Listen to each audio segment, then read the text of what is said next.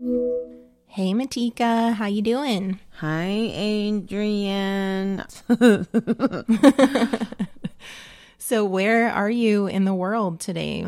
I'm in Kumeyaay country. The sun is shining and the weather is sweet. And I'm heading to Hopi this weekend and then over to uh, visit some Pueblo friends and then heading out to Lawrence. I'm doing a mural with some kids up there. I'm super excited about that.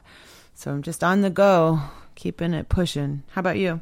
Uh, still hanging out here in Wampanoag and Narragansett lands in Rhode Island. And then next week, I'll head up to uh, Toronto for a conference, and then I'll be in Kumeyaay Lands for a bit after that. So we're both, as per usual, all over the place. Mm, are you going to come to Coachella? Wasn't planning on it, but if you need the hipster headdress police, happy to help with that. oh my gosh, we should be the designated hipster headdress police for Coachella. Oh, I would hate that. The numbers of headdresses have been going down lately. But anyway, what do we have going on on this episode today? Today we're talking with Joshua Whitehead and Billy Ray Belcourt. They're our northern relatives. They're writers and thinkers, and I think you're going to love them. Yeah, I mean, I'm so excited that we got to have this conversation. And I also think it's important, especially for our non native listeners, that we call attention to the fact that these guests are from north of the border, but this is something that we in Indian country don't really recognize that imposed border and really see the folks who are indigenous to this land, to what some communities refer to as Turtle Island, is uh, that we're all relatives. I'm someone who has really curated my Twitter follows um, online to include folks from Indigenous communities all over the world.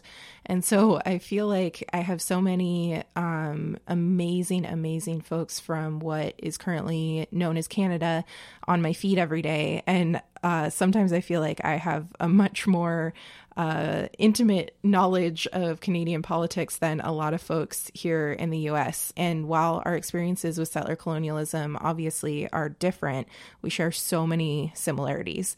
So, our guests today were folks that I first encountered through Twitter, and mostly because um, all of the folks in Canada that I follow would periodically be totally geeking out over their new work and sharing clips of them reading their work, or um, Billy Ray talking about his experiences as a Rhodes Scholar. Uh, they're they've just been all over my timelines for a long time. So I was so excited that we got the chance to snap them up when they were in Washington at the same time we were recording and have this really cool conversation with them. Joshua Whitehead is a Chipewyan Cree from the Peguis First Nation located in Treaty 1 territory and is Two Spirit Indigiqueer. You can find him at the University of Calgary in Treaty 7 territory, obtaining his PhD in English. Joshua is a poet and a writer, but most importantly, Joshua is a storyteller. The power of his storytelling launched him into the forefront of the literary scene. His poetry collection, Full Metal Indigiqueer, is indeed, as he says, a viral song, is a round dance, is a jingle dress, is medicine. His debut novel, Johnny Appleseed, braids together human experience into a tight understanding of indigeneity and queerness. Billy Ray Belcourt is from the Driftpile Cree Nation and is a PhD student in the Department of English and Film Studies at the University of Alberta. As a Rhodes Scholar, Billy Ray went to the colonizer's land to obtain his master's in women's studies, which highlighted, quote, the role of Indigenous women in social resistance movements. His work has been widely published and acclaimed in magazines across Canada. His debut poetry book, This Wound is a World, splits the self wide open and merges into space and place and Indian time. His forthcoming work, Indian Coping Mechanisms Notes from the Field, is a synesthesia made into polyphonic poetry, prose, and digital art.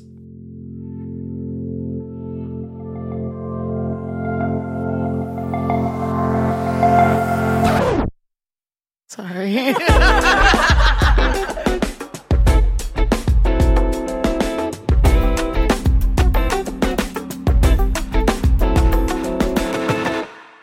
All my relations.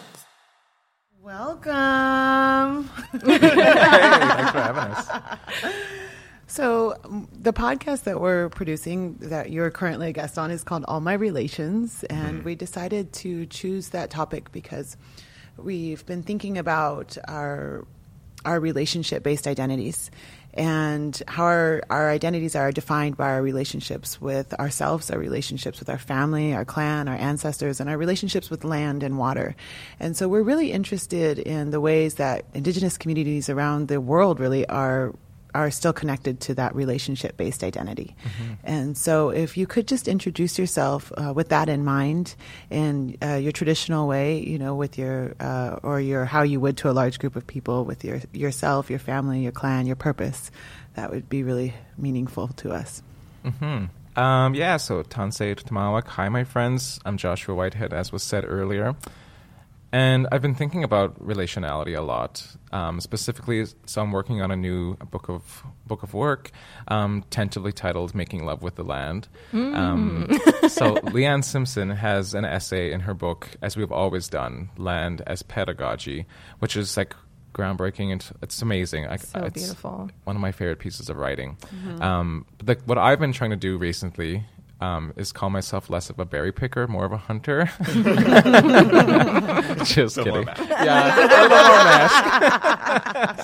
I'm trying to be like right stoic all the time. Just kidding, no. But like thinking about the land itself as yes, as pedagogy, but specifically, I come from Manitoba.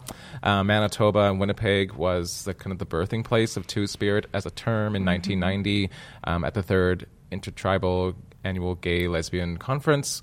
Um, and like also the cree word for manitoba is manitoapau which means the strait of the spirits strait as in terms of the rivers meeting there. So what i've been thinking about recently is okay in what ways is the land itself already kind of holding what we would consider now queer pedagogies? How does the land hold our stories as two spirit peoples or as queer indigenous peoples or as trans indigenous peoples? And those stories are there um, and i like i like perhaps I've been thinking less of language and of those stories less as forgotten, but more just kind of forgone. They just need to be mm. kind of unearthed, refound, reclaimed. So I've been thinking about okay, what does it mean for a two spirit to grow up in the straits of the spirits? And mm. what ways is the straight never straight? And in what ways I love that. in what ways does water teach us how to be our own best queerness? And uh, how does water hold two spirit stories? Um, so like, it's really kind of central around Manitoba, around the prairies. Um, it's already kind of being archives of two spiritedness. It's just our job to kind of find those stories again. I love that.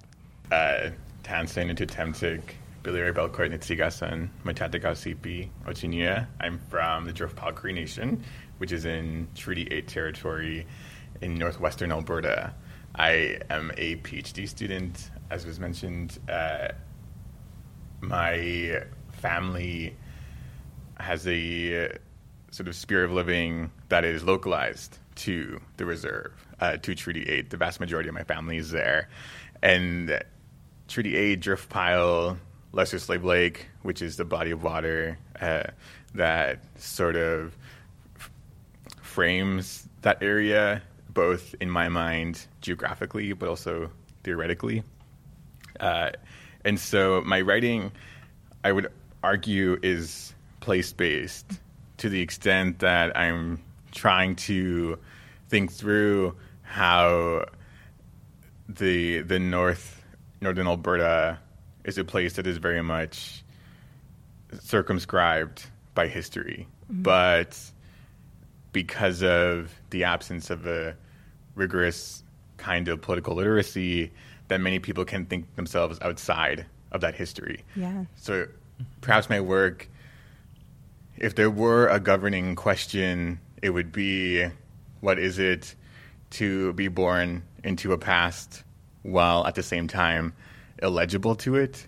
And I enter that in similarly in a similar way as Josh, which is through the entangled categories of gender, sexuality, race, place. Um, yeah. Yeah. Um, and you kind of touched on this in your answer, but I often get a lot of questions about the language that we use to identify ourselves whenever I'm doing big talks. And I know this happens for Matika too. People are always like, well, what are the words we're supposed to use to refer to Indigenous peoples or whatever the, what's the term?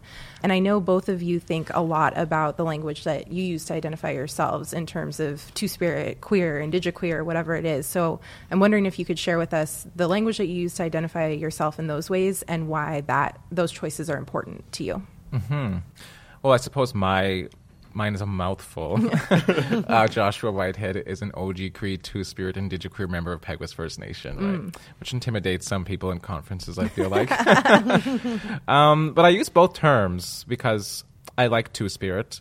That it kind of calls me back into my indigeneity as much as Indigenous peoples try to call my queerness or push me out of Indigenous spaces because of my queerness. Um, so that calls me home. Again, it's Winnipeg, it's Manitoba. That's that's kind of where it comes from. Genesis, yeah. So it, yeah, I, for me, I always seem to kind of revolve and gravitate around that term. Um, because it's kind of a means of kind of being living in both worlds simultaneously, unabashedly, and sexily and powerfully. So I love that. That's why I put the beads on. I love yeah um, but at the same time, it's I think kind of revolving around terms of sovereignty, um, terms of reconciliation in Canada, um, and I don't think it's fully enveloped within kind of linguistic and kind of modes of identity that are specific to Indigenous peoples. So, like the term Two Spirit, many Indigenous nations and linguistic systems have words for Two Spirit. That is just kind of the overall pan term that was made. But right now, I what I see is a lot of, specifically in Canada, um, a lot of homophobia, transphobia, uh, a lot of misogyny that places het cis men for primarily in the, in the middle, in the vulnerable center, right? And w- right now, with reconciliation, there's this mood to return to tradition, this mood to return to ceremony, and this kind of move to kind of heal, which are powerful gestures, yes, but I who I see being placed in these circles um, is primarily men, um, heterosexual, cisgendered men, um, which kind of leaves Indigenous peoples who are queer, trans, or Two Spirit on the peripheries and the sidelines. And Bill, you talked about this in your interview with, uh, I believe, Jessica Johns and Prism, of thinking about okay, we're too focused on like the good affects. Uh, who are we kind of leaving, as you said, I think, in the terrain of bad affects, right? And you say that's like, mostly Indigenous women, Two Spirit, queer, and trans peoples. So I, I like to use the word Two Spirit, but right now I think it's not fully developed enough to kind of place us into indigenous worlds without having to be pained, harmed, removed, or dispossessed entirely. Um, so uh, move towards tradition again, this return to tradition, if you ever can do such a thing, return to ceremony, are so kind of wrapped up within neocolonial modes of thinking Right. that there's no space for two-spirited peoples. So I can see why a lot of indigenous peoples don't like the term two-spirit because it's so kind of rooted um, in settler colonialism, right, and in patriarchy misogyny, etc. Um, so I like to also use indigiqueer, which is just a kind of a braiding of the two, which I didn't coin. People say I did. I did not coin this. It You was just- popularized it. I think here's your cut hand. yeah. There's There's a a cut cut hand. Um, but it was just kind of floating in kind of digital spaces on social media. So I was like, I was gravitating towards that. It works like a hyperlink. You can click it and you just kind of meet amazing two spirit peoples. But I like the term because it's a contemporary mode of thinking for indigenous peoples because, at least within Cree, we never had words for queer. Um, these ways of being um, and these identity categories were just normalized. Um, so Chelsea Vowel writes a lot about Yeah. this. So and so does Leanne Simpson in thinking about indigenous queer normativity. So we never had words like queer. Um, we had certain terminologies which would address how one lived their life, uh, how they presented, how they enacted in ceremonies and in traditions and in labor forms of working. Um, so I like right now indigiqueer because it removes us from like the mob anthropology of kind of two spirit peoples were revered or s- mm-hmm. that past tense use of it all the time to place us into kind of this imprisoned past.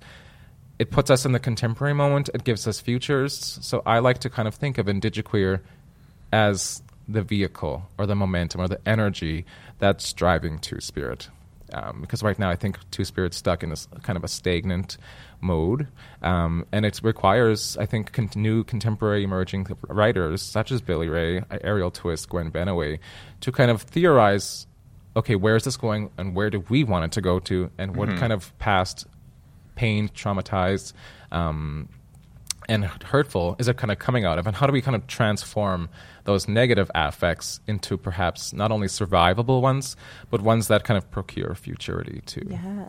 Yeah, that's one of the first things I think of when I hear indigiqueer are these ideas of futurisms and like that feels very much of right now and also like of what can be. So I really like it. Thank you. and I identify as queer, and that has both to do with uh, my sexual life, but also my performance of gender, uh, which is sort of more non-conforming. I'm, and I'm interested in thinking about how to corrupt the codes of masculinity, what it means for someone like me to, to still use he/him pronouns and the like. And I identify as queer and not two-spirit because I think I'm too much of a post-structuralist and Two Spirit. Uh, but I do absolutely recognize that Two Spirit is a very charismatic and attractive category because it's for many youth in particular the first time that they're able to uh, interpolate themselves into um, an identity that is at its core indigenous. So it does have a kind of harm reductive and uh, culturally Yeah. reclamative sort of function to it. Uh, and I, I think my queerness also is anchored to my sort of personal history, how I, in my early t- teenage years, began to conceptualize my identity. And that was partly through theory uh, in the university when I was an undergraduate in women's studies classes uh, and in sort of other literary theory courses. And that helped me understand one's sexual life is a kind of performative because it brings something about in the world. And what is brought about is, of course, disruptive and um, cacophonous. because you brought up the power of theory in being able to illuminate some of those things that we've been experiencing and know but haven't necessarily like seen reflected back to us you both are such radical innovative thinkers and are also in these spaces of academia that are very opposite in many ways of that though we can find those amazing pockets of where Yeah. things are happening i'm also a scholar who like went through the whole phd thing is now a faculty member so i would love to hear just about your place in these academic spaces and how you think about it, how you think about the role of theory in your own uh, work that exists outside of academia, um, and just how you deal with the day to day of being in these these super white colonial spaces. Because I know I still struggle with it a lot. So yeah, would just love to hear about those um, thoughts. Um, how I deal with it, why I'm here. I came to get a pack of American Spirit cigarettes. Um, it's difficult. Um, it's exhausting. Academia, like, okay, what does it mean for me as an Ojibwe Cree Two Spirit person to want to write for my communities using basically like theory, um, which is great, but it's not accessible. Um, so, like, okay, what does it mean for me to write an essay that's going to become a published piece in so and so's journal? Who is that? That's not accessible to the everyday person. like, it's not a quotidian.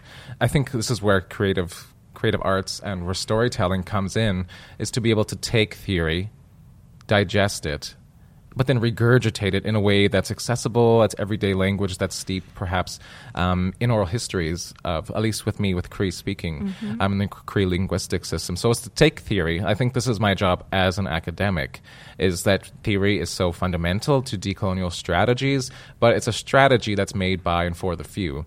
Um, so my role and my responsibility, I think, as a creative writer or a storyteller, is to take that, put them into stories that are familiar um, and put them into modes of writing or forms that are familiar but accessible. So I'm trying to do that. I don't know how successful I'm being, but and but the university, cre- like going into the university or academia, asks for you to d- do two things. I think to obliterate your indigeneity at times, um, because you I you're usually the only indigenous person in that space. There's usually very limited, if any, indigenous faculty. You be kind of become the native informant of all indigenous topics. Yes. Um, so in a sense, you have to kind of either hyper perform your indigeneity or kind of obliterate it because like you can't. It's just too much exhaustive work. You'll go home at the end of the day and you'll like need to hibernate like maskwa for like a, all winter. um, but at the same time, I feel like it crafts you and asks for you to become a Wendigo too, to consume like, un, like unneedlessly almost to kind of create these lists that you need to consume and then master. And so it just has this weird way of you having to take ownership over knowledge. Which is and which is not always yours. Um, knowledge, perhaps, which is redundant. I don't need to reread the canon, but I was forced to do so. So it's just asking you continually to craft lists or modes of modes of being or modes of categorization, and then to keep consuming them continually over and over and over. Um, so for me, like that doesn't work for me. I, I think it's kind of an outdated way of reading and being and kind of coming to terms with whatever this means to be a master of something or to be an expert in any type of topic. Expertise and knowledge aren't always in, bound in books. Um, so I think there are alternative ways to do it, and I don't think that it needs to continually require constant consumption on the part of us as academics. Um, consumption, most times, of our own peoples and of our own literatures, right? Like where is the kind of healthy medium between the two? And I don't know I don't know if it's always 50-50. Right now it feels like it's more 20-80. Um, but trying to find that is I suppose what I'm trying to do. But for me it always kind of returns to this idea of storytelling and creative Yeah. writing. For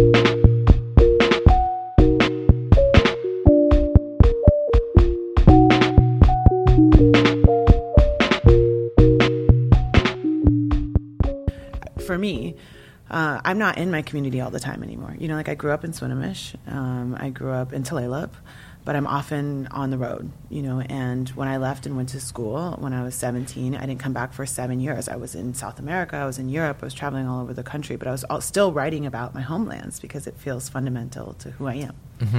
And it, it also is terrifying for me to write about uh, Native America when I don't have my auntie there every at every moment to read it, and and um, and so uh, how do you navigate that and and feel confident about writing about something that maybe people at home are like, you know, how do they respond, and and how do you do that? Hmm. Um, so the new book that I'm working on is following on the heels of Full Metal and of Johnny, and the work that I'm doing is similar, but it's veiled differently. So the new book is a lot of creative nonfiction, um, writing about kind of mental health and queer indigeneity, um, and how we navigate that and what causes that. So there's pieces on insomnia, depression. There's going to be a piece on suicide, eating disorders. First one, it's scary to not have a mask that I can put on, where Johnny is performing Johnny, or the, my character Zoa performs in Full Metal. This one is just like me speaking as a person rather than through a character, which is terrifying in itself. Um, but at the same time, okay, like thinking about why am I writing about these topics? Um, again, a lot of people in my family who are deceased, I'm writing about again continually. So I've been thinking, I'm like, in what ways is my writing always and continually an act of mourning? I feel like um, thinking about ways in which I'm trying to resummon those who have passed in my life um, into ways that I can I can come to to kind of terms and cope with their death because the person the people I'm writing about are my my great grandmother, um, my grand my grandmother my father's side who was murdered in the '60s, which I talk about in Full Metal, and then also about uh, my aunt who passed away.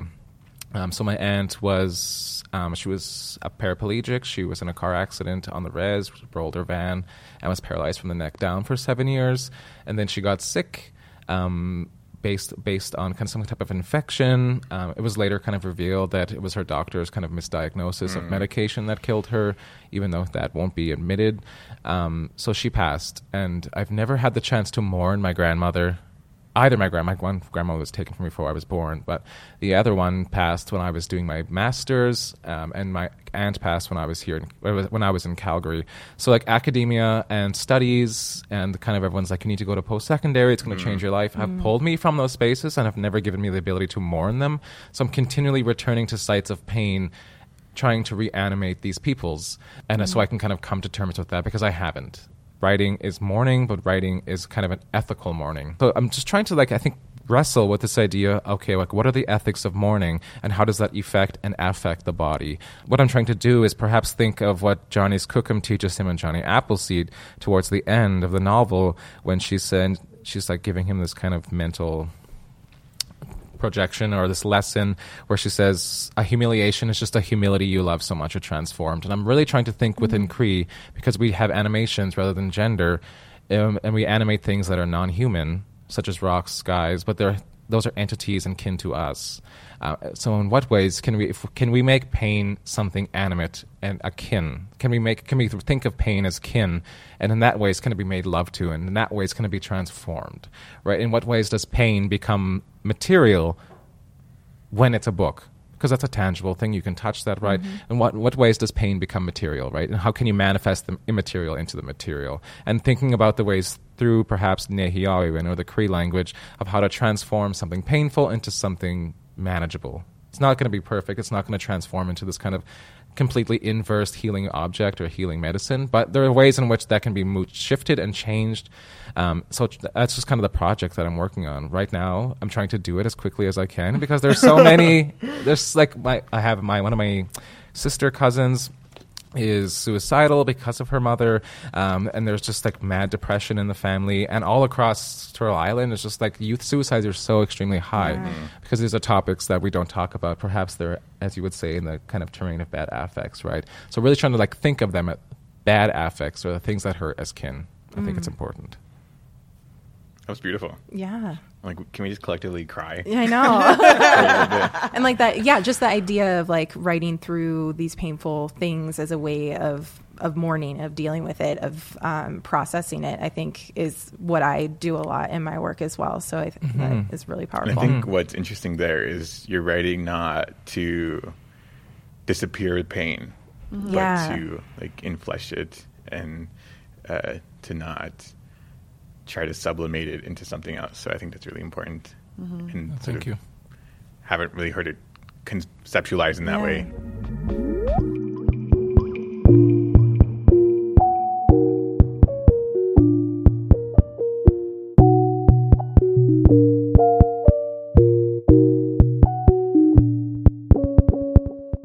I want to talk about gallstones in mm. healthcare. and I'm I, guy. and um, I, I actually am really interested in what all of you have kind of your take on that. But I want you sort of to introduce that for the listener that doesn't know what why I would bring up gallstones. Right. so in 2016, I did a TED talk called Gallstones and the Colonial Politics of the Future. I think if I was thinking more entrepreneurially, I would have called it um, how I got gallstones at 20 or something that just catches more people's eyes. Anyways, since 19, I had these late night episodes in which my body felt like it was like rebelling against me. Uh, and I, I had them quite steadily until about 21 when I had the worst episode ever. So much pain that I thought I was actually dying. Uh, and for whatever reason, I still didn't call the ambulance. I drove myself to the hospital in Edmonton. And I remember like being crouched to about half my size and like using a wall to pull myself through the hospital to get to the emergency room. And it was about 6 a.m., December 21st, if I'm remembering correctly, 2015. And so I do the normal thing, which is check in with the triage center. They ask me some questions. They direct me to the lobby where I sit down, and I notice there's a few other white dudes in the in the emergency room. They're very seamlessly moved from triage to the mm-hmm. doctor's care. And because my pain is so intense, I actually can sit down. And so I'm laying down on the floor and moving around a lot. And then two security officers are called to tell me to sit still or they'll remove me. And so what I how I respond is by just going into the bathroom and sort of uh, walking around until my name is called. And then the doctor comes, gets me, pulls me to a room to make sure I'm not lying about my pain. And once he determines that I'm not, I am like three or four hours later diagnosed with gallstones. And it was quite shocking to him because most people don't get diagnosed with gallstones until their 40s. But I remember reading this one statistic that like upwards of 80% of Native people will have gallstones during their lifetime. And there are some tribes in the U.S. in particular. I think in New Mexico, where like almost all of the native women there get gallstones. So very immediately, I knew that I was in the thick of a kind of historical process, and that my body very clearly wasn't mine. I didn't have sovereign control over it. And I remember as a teen, I always felt this sense that I had to jam pack all this living, as much living as I could, because I didn't think that I could last that long. Mm. And perhaps that's why I sort of have lived the sort of life that I've lived at 23, 24, because un- sort of subconsciously I still am motored by that mm-hmm. fear. Yeah, I had the same fear. I by the time I was 25, I'd been to like every continent. Right. And I graduated from school when I was like 20 years old because I was convinced that I wasn't going to make it past 25. Mm-hmm. Mm-hmm. Because I so many of my friends had died, right. you know, and, and it just was a very real experience. I, I went to a very small school, and when I was a freshman in high school, we started school with 19 Indians in my class, and only two of us graduated, and half of them had died by the time we were wow. 21. Jesus. So um, it's not an illegitimate fear. Mm-hmm. And, um, you know, the healthcare experience, when I was reading that this morning, really resonated with me because last week one of my cousins passed away. And, uh, like, one of my really close cousins. And she, a week before that, she had gone into the doctor and had such severe pain. Uh, and the, the doctors refused to give her any sort of pain medication. Right. And then um, you know, we're still unsure of the outcome, but allegedly there was pain pills that were um, that have caused like three or four different overdoses on my on my res in the last two weeks. And so there's this very real connection to healthcare and our and like our favorite people yeah. dying, mm-hmm. and um, and that that's falls very much in line with the racism and mm-hmm. the colonialism that we're fighting against and, mm-hmm. and the ways it affects our, our lives and our bodies. Mm. And I've never been able to write about that. Right. You know, in, in the way that you talked about um, healing through writing or. I, I just haven't ever found the courage to do that. And mm-hmm. so I, I appreciate you talking about healthcare and the way that it affects you know our work. And I'm wondering, have you you know, have you also had that experience, or or you, Adrienne? Um, can you guys talk about that? In terms of my healthcare and myself. Yeah, or your family or your community. Um, well, like I'm I'm gonna add fuel to the fire. I also had gallstones. Shut up! Wow. I had my gallbladder removed. People are gonna be like, you guys are they the are same the same person. person. that was oh Josh shocking. This is like I think my full family has a health like a history of mm-hmm. healthcare. Um, my father was a 60 scoop survivor, went to residential schools and day schools, in and out of um, Alberta and Manitoba, was then in and out of um, youth imprisonment, I suppose, or incarceration um, because of foster cares, um, and then because of this like longevity of history, a history of substance abuse, alcoholism, um, ended up having cancer twice. His kidney was removed, um, a quadruple bypass, um, and every t- single time that I've kind of we've I've well, I was younger, but when we would kind of go with him to these spaces, you could see the kind of contrast of treatment between himself yeah. as a as a visible Indigenous person, uh, and how he was treated, and how he was kind of medicated and diagnosed was radically different than folks who were just like literally sharing the room beside him, right? Mm-hmm. Um, but I think like the most important thing that kind of navigates my life right now is my mother. Um, so she has fibromyalgia, mm. and she kind of lives racked in pain on a daily basis. Um, she said to me, "She's like, I've never had a single moment in my life for the past twenty years where I wasn't in consistent pain." Mm. And I'm trying to wonder. Okay, I'm trying to think about the ways in which the body and pain specifically through her example, are always in a constant mode of undoing, um, and a constant mode perhaps of losing the control of one's body, mm-hmm. and a constant means of always being continually racked with pain. Mm-hmm. Um, and what does that mean? How does one navigate the world like that? Um, so like that's a mode of thinking that's always kind of in the back of my mind because I see when I go home I see her uh, she folds laundry her hands are sore for three days um, she just told me to text me today saying her water broke she had to kind of um, vacuum the water out of the carpets. And she's like, I probably won't be able to move for three days after this. Um, so like, I'm just trying to kind of conceptualize that and think about the ways in which the body is in consistent modes of pain. So uh-huh. descriptive uh-huh. of what it is to be native. I th- Yeah, that's what I was Cellar thinking states. too. Huh. Well, and then so in your TED talk, you talk about those ties to colonialism and mm-hmm. settler colonialism through this experience. And could you talk about that a little bit too, and like the ways it affects our bodies? Yeah, I th- I I think that part of how I try to connect my gallstones to the coloniality of the world was through this ever-present sense that the body wasn't perhaps the key container for political life and that I sort of it wasn't a place where I could enact a kind of tribal or indigenous sovereignty. Like in Josh's mom's case where there's always the, the chronicness sort of being pulled out of your body is mm-hmm. so politically pressing you know mm-hmm. it's like profoundly disturbing Yeah. that mm-hmm. that is not anomalous in native communities and I'm reminded of some of the work of Dr. Janet Smylie, who's a critical health studies researcher and a doctor in Toronto.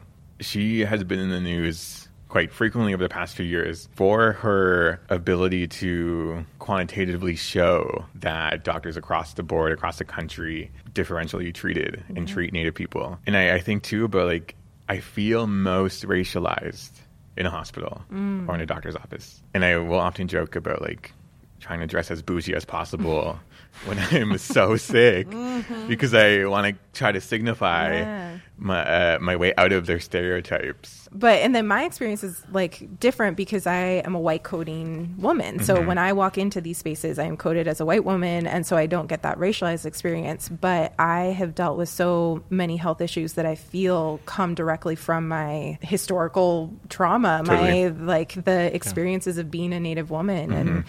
I'm literally sitting here right now waiting for a phone call from my doctor to know if my cervical cancer came back. So it's Right. like and every woman in my family, all of my aunties on the native side, everyone's had a hysterectomy. Everyone has had like their womb removed from them very early on in their life for various ailments and reasons. So when I like watched your TED talk and when we're thinking about these ideas of the body and the relationship to colonialism, it's so real in so many ways. Like both the visceral experience of being a marked native person in those spaces, but then also like what we carry with us that is mm-hmm. like mm-hmm. from those spaces and that past and everything. So I think, yeah, both Matika and I this morning when we were thinking about talking with you, were like, oh my God, there's so much going on. This is so, this is good timing.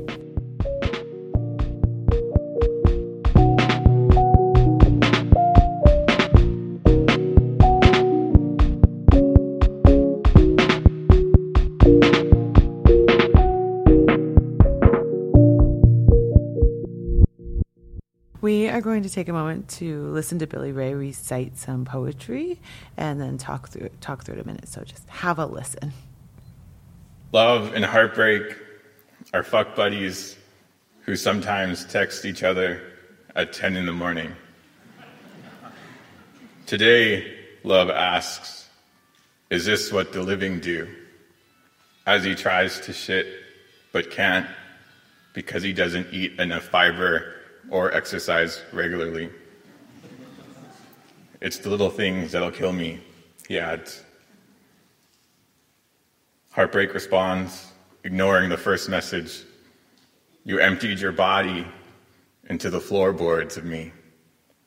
They creak when I am lonely. If I am a haunted house, then let's make up a theory of negativity that notices the utopian pulse of sad stories like ours. Well, fuck, love types out. He deletes it. He sends a selfie with the caption, How's this for a theory of negativity? Heartbreak laughs, true, he quips. Love doesn't respond right away. He thinks there is something queer about leaving loose ends untied. Love is a native boy from northern Alberta who decided almost everything he does is an attempt to repair the brokenness of being that is indigeneity. Last month, Love fucked a security guard in the basement of a parkade at midnight. Locking the door behind Love, the security guard joked, Don't worry, I'm not going to kill you or anything. Love wonders if it is the possibility of being killed that partly animates his desires. That's fucked up. Heartbreak tells love when love tells him the story. Love hypothesizes that the parkade basement might be a metonym for the world. Heartbreak thinks out loud, how do you know when the world is not that basement anymore? Thank you. Can I ask something?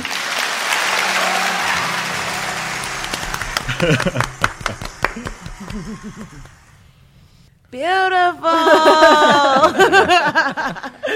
uh, would you like to talk a little about what you were uh, thinking as you were writing that, or what you Yeah. were going through in your own life? And- Yeah. I will say that that was supposed to be the first poem in the book, Okay. but it got moved to the second, Interesting. which was not my choice. Because I think that it frames the project, which is one of trying to determine how to live in these spaces where it seems all of the logics of the settler state are manifesting. So in that parkade basement, I felt that I was very much a kind of overdetermined subject mm-hmm. that everything from my survivability to my desirability were incredibly circumscribed in that it wasn't actually a joke that don't worry i'm not going to kill you it was a kind of confession that that could happen. Mm-hmm. Yeah it's just such a powerful description i think of the always already possibility of our, of our dying or, or being killed. And and I think what the book in general does is attempts to show that it is in the realm of sexual life where the world is made and unmade, mm. where it's won or lost. It's like a timer. um, I think that's probably a good place to end. Josh, what I wanted to talk with you about in terms of having you read a little bit of your writing is slightly different. So if you'd like to share a poem or read something, um, that would be amazing as well. But I wanted to talk about the Lambda Literary Award and that beautiful letter that you wrote for listeners. Well, Josh, I'll let you tell the story of, of what happened with that. And then um, if you'd like to read a portion of that, I would love that. Sure. Um, so the Lambda Literary Awards are kind of a prominent um, award categorization within the U.S. for LGBTQ peoples. Um, so I was awarded or nominated, sorry, uh, shortlisted with Full Metal Indigiqueer under the trans poetry categorizations. Um, so I, I was like, okay, two things are happening here. One, you're you're, you're kind of using Two Spirit and using it in ways that misdirect its meaning, and two, you're interpolating me as trans because of this. You quickly Googled or used Wikipedia to tell you what Two Spirit means: masculine and feminine spirits. Thereby, they must be trans. um, so I was like, okay, I need to maintain an ethics of relationality between myself and my communities and myself and my allies. Some of my, my best friends and my, my most favorite people in the world are trans. And so I had some conversations. I spoke with um, Gwen Benaway, Kai Cheng Thom, Vivek Shraya um, to ask, okay, like, what do I do? Because I knew I knew that the trans categorizations have recently been made within like, the last seven years by trans women of color. Um, you can win technically without having to self-identify. Your characters can perhaps be trans, but for me, that feels like a cheap win. That is not my space to take. Many spaces have been taken from me, so I cannot take a space from them. So I withdrew the letter, um, trying to be as humble as I could be. This, I was very honored to be a part of that, but there is also that points to a kind of um, a vanishing point within their own award categorizations that two spirit don't fit. Right. Maybe you should start it. Right. Um, so that was kind of the whole basis around that. yeah. Well, and it's so powerful and Thank you. bold and meaningful, and I think it's a, a really, um, uh, for me, it was. It's very humbling to watch another person go through that process because we're very rarely recognized for our work at all, and and silenced in the media, and you know, like I- find it's very hard for us to find funding and to find spaces, and so to make that very bold um, move was just uh, inspiring for me. So Oh, thank, you. Thank you. Yeah. Well, I think literature is a type of accountability too. Um, I'm accountable to my characters, as I say with Johnny. I'm accountable to my communities. Um, Peguis First Nation, my larger communities. I'm accountable to Two Spirit, queer, trans peoples. Like so, I need to be accountable at all times um, and portray an ethics of care for those. And I think like that is for me the epitome of what literature should be doing. It's crafting worlds, but crafting ethically. so, did you want me to read a bit from this? Yeah, Yes, please. Oh my god, I haven't re- like returned to this in so long. Okay, maybe I'll just start with this. There are words for people like me within Nehiawewin, words like Napeu Isquewisat, a man who dresses as a woman, Isqueu Kad Napewayat, a woman who dresses as a man, Ayakweu, a man dressed living accepted as a woman, and Ina Pikasot, a woman dressed living accepted as a man.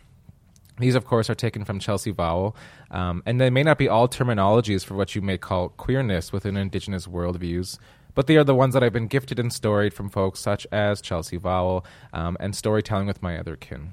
If there are more, or if I have these wrong, I apologize. Settler colonialism has taken so much from our mother tongues. Within Nehiawewin we divide language into categorizations of animate and inanimate rather than masculine and feminine, and it is through that we hold ourselves accountable to all of our relations, of which we include things deemed inanimate by Western ways of being and knowing. Full Metal Indigiqueer is born with that language in mind. My narrator, Zoa, is a cybernetic virus that is agender, asexual, asexed, because queerness is not a word we know. We know relationships and accountability and our birth into our communities, knowing our role and how it is we must contribute. I am an Atachimo, a storyteller, and I know our role and how it is we must contribute. Am making space for indigenous folks whose languages and identities do not fit within those paradigms of queerness. My narrator embraces fully the fluidity that 2SQ allows, but doesn't fully embody either or, and nor do I.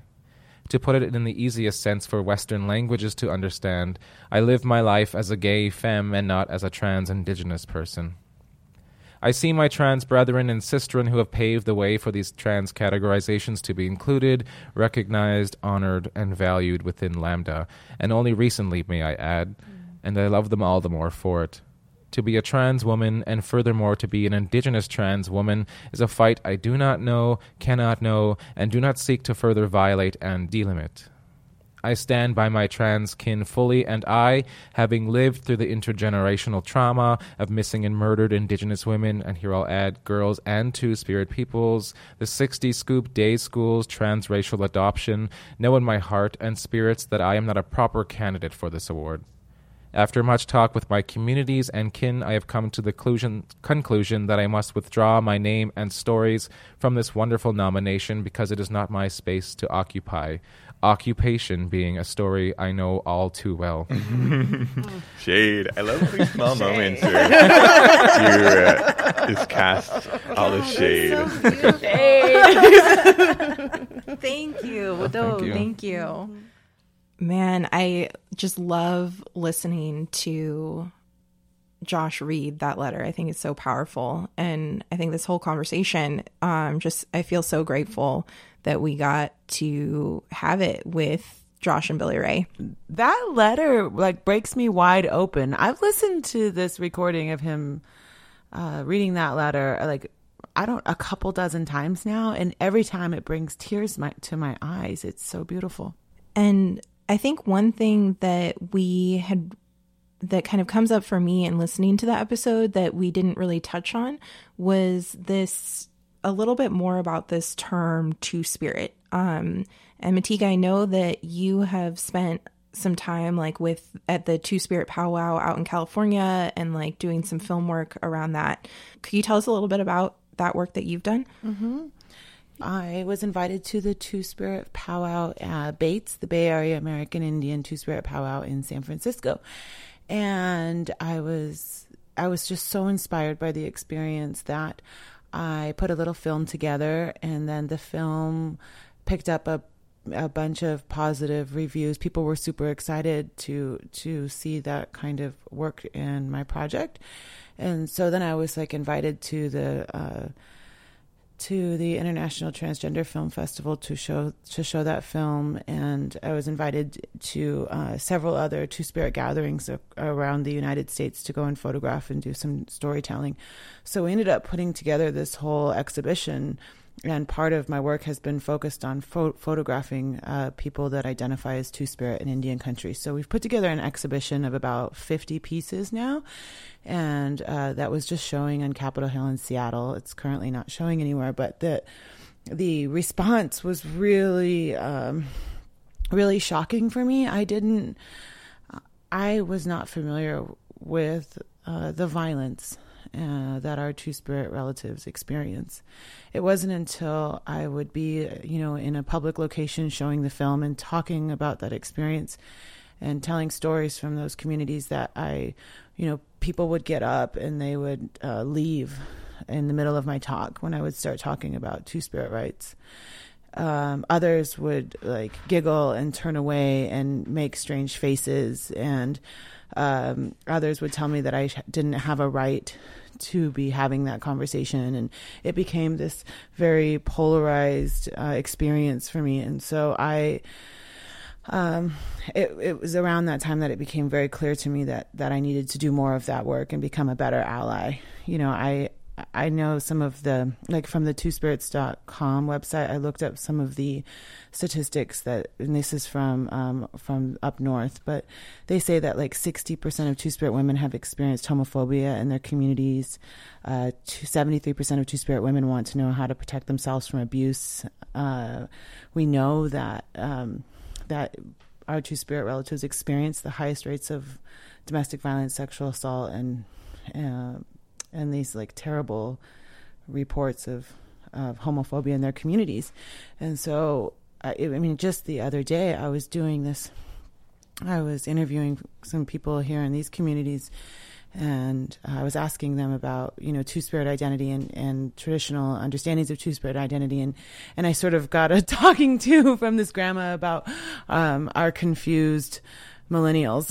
You know like we need to get our get our lives together and stop being so confused you know and, and, this is a person who experienced violence herself both from the catholic church going to boarding schools and and forced assimilation practices. And so you know in some ways it's not surprising for us to in our communities to you know that our, many of our elders are still um, you know very homophobic and and you know like I don't want to argue with with the grandma so I didn't but you know but I also feel like uh, maybe we're not confused as millennials about our gender identities. Maybe we're just finally safe enough to have conversations and to return to or or if that's even possible like Joshua says but you know to have the opportunity to reopen those traditional understandings. Just listening to you talk about that and like the power of being able to identify as two spirit to a lot of folks in our communities. Um, and of course, like this is not a term that everyone uses or even likes. I think it's something that holds a lot of power for certain individuals. But hearing those stories, and I know like watching the video that you made at the BAAITS powwow and everything, like there's so much power in it. And then that's why it really bothers me when non natives use this term to refer to themselves. So there are like organizations and people who refer to themselves as Two Spirit when they are non Indigenous people. And to me, that is an act of cultural appropriation that is taking something that was created by and for our community and uh, using it in a way that it was not created for mm-hmm. with this system of power around it. And I think that it's important for non natives to recognize that history and the importance of this term for folks from these communities and uh, respect that and respect that boundary that they should not necessarily be crossing. Mm-hmm. You know, uh, maintaining a two spirit identity in our communities means that you know there had to have been for those individuals a coming out and a process of trying to find belonging and acceptance in their communities. And sometimes that was an, an easy, loving process, but for most, you know, most of the Two Spirit people I've had the opportunity to interview, they talk about that experience in a very in, in a way that was very traumatic, and so there's been this fight to maintain the the right to use that language and to become that person to identify that way, and and I just don't think that it's appropriate for us to uh, to use that word out of out of these indigenous spaces. Mm. I agree. I just wanted to offer a huge wado and thank you to our guests, to Joshua Whitehead and Billy Ray Belcourt for spending time and talking story and sharing with us. Uh, it was so awesome to get to talk with them. Mm-hmm. We've learned so much from you, Joshua and Billy, and we love you so much. Thank you so much for for coming and spending time with us and. Uh, Adrienne will keep Twitter stalking you. Yeah. and I think uh, Billy Ray's book, Indian Coping Mechanisms, has a release date of, I think it's September 13th. Um, so it'll be coming out soon. Mm-hmm. And can we just shout out our Indigenous scholars real quick? Isn't it, Adrienne, like one in 10,000 Indigenous people go on to get a PhD? And how profoundly powerful it is that these two are doing that work. It's really a beautiful thing, and I'm and I'm I'm so proud. Yeah, I love it. I love geeking out with other Native scholars. It makes me really, really happy. this conversation about appropriation is something that we are going to continue more in depth on the next episode. Yeah, tune in to have a conversation with us a uh, whole conversation dedicated to culture vulturing, also known as native appropriations. Something I know a little bit about. you are going to have the opportunity to hear from the master herself, Dr. Adrienne Keene, on cultural appropriation. Get excited, people. It's about to get real. Thanks, Matika. I just cracked myself up.